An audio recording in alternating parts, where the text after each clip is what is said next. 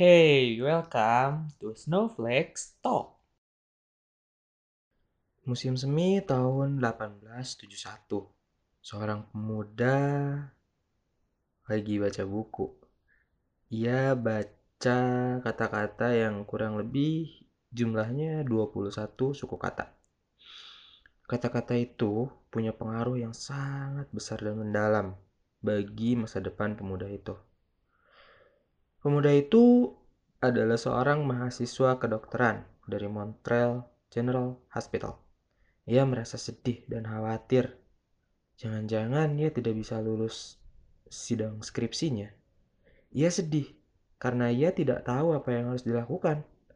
Ke mana harus pergi, bagaimana membuka praktek kedokteran, dan bagaimana mencari nafkah untuk hidup. 21 suku kata yang dibacanya pada tahun 1871 itu menolong dia hingga menjadi seorang dokter yang paling terkenal di generasinya. Ia menginisiasi sebuah sekolah kedokteran terkenal di dunia dengan nama Johns Hopkins School of Medicine. Ia diangkat jadi Regius Professor of Medicine di Oxford yang pada saat itu merupakan pangkat kedokteran tertinggi yang dianugerahkan oleh kerajaan Inggris as an honor. Dia diberi gelar bangsawan oleh Raja Inggris. Bahkan ketika ia meninggal dunia, untuk menuliskan riwayat hidupnya aja diperlukan kurang lebih dua jilid buku yang besar dan tebel banget. Kebayang nggak, gengs? 1466 halaman per bukunya. Namanya Sir William Osler. 21 suku kata yang dibacanya pada musim semi tahun 1871 itu adalah quote dari Thomas Carlyle. Beliau adalah insinyur ternama pada masanya yang menemukan air conditioner alias AC.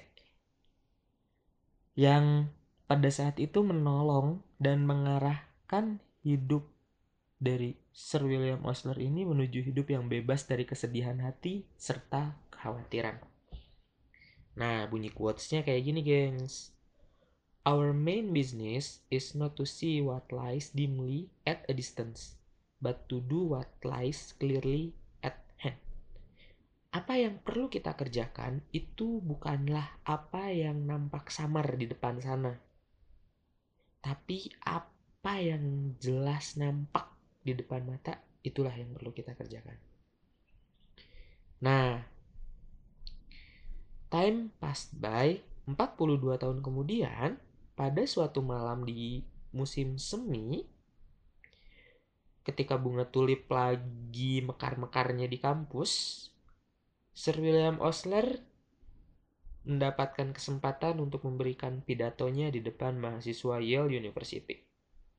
Ia mengatakan kepada mereka bahwa orang seperti dia yang sudah menjadi profesor di empat universitas dan berhasil menulis buku populer tentunya memiliki otak cemerlang yang oke punya lah gitu. Tapi dia bilang kalau itu sebenarnya nggak bener. Dia bilang kalau misalnya teman-teman seangkatannya ya tahu betul kalau misalnya otaknya biasa aja gitu. Terus apa dong rahasia keberhasilannya? Nah, pada saat itu ia mengatakan bahwa yang membuatnya sukses adalah cara hidupnya, yaitu hidup pada masa kini. Maksudnya apa? Nah, ini yang jadi isi pidato beliau. Sebelum beliau berpidato, beliau kayak pergi pakai krus gitu loh, kapal gede dan beliau melihat kayak ada apa namanya si nakoda ya si nakodanya itu sibuk buat neken tombol sini neken tombol sana koordinasi sama anak awak kapalnya yang ada di ruang kemudi dan lain-lain gitu nah inilah obrolan or speech dari Dr. Sir William Osler. Saudara-saudara, kalian masing-masing merupakan suatu organisasi yang lebih menakjubkan daripada sebuah kapal pesiar dan harus menempuh perjalanan yang lebih jauh. Saya tekankan agar saudara belajar mengendalikan dan mengontrol mesin-mesin kehidupan saudara, yaitu dengan cara hidup pada masa kini. Dengan demikian, dapat dipastikan bahwa perjalanan yang akan saudara alami itu akan terjamin keselamatannya. Tetaplah di anjungan kapal dan periksalah semua fungsi-fungsi yang ada di kapal tersebut. Tekanlah tombol yang sesuai dengan perkembangan hidup saudara. Pintu besi harus menutup rapat masa lampau, yaitu hari kemarin yang sudah selesai. Kemudian tekanlah tombol-tombol yang lain. Untuk masa depan, hari esok yang belum lahir, harus saudara tutup juga dengan pintu besi. Kini saudara selamat. Selamat untuk hari ini. Tutuplah masa lalu. Biarkan masa lalu yang telah selesai itu selesai. Singkirkan hari-hari kemarin yang menjerumuskan ke jurang kesedihan. Beban hari esok ditambah beban hari kemarin memberatkan beban hari ini.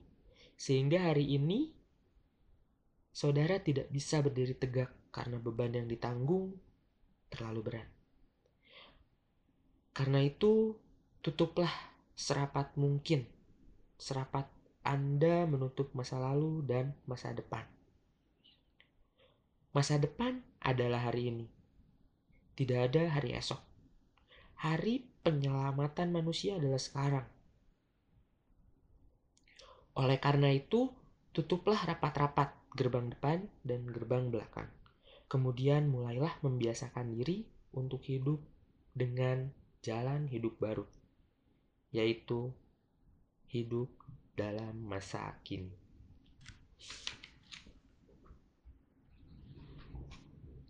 So, gengs, jadi basically yang aku pelajarin dari speech-nya adalah gimana cara untuk menghilangkan kekhawatiran.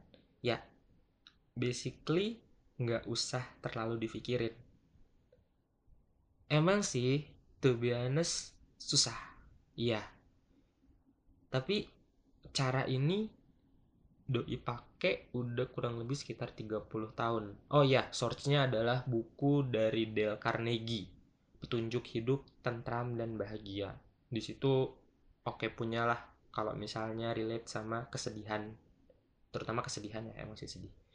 Nah, jadi poinnya itu teman-teman. Gimana biar kita nggak cepat khawatir dan nggak cepat sedih adalah kita hidup pada masa kini. Optimalkan apa yang kita punya saat ini, nikmati hidup yang kita punya saat ini. Masa lalu boleh dikenang, tapi jangan terlalu dibawa pusing.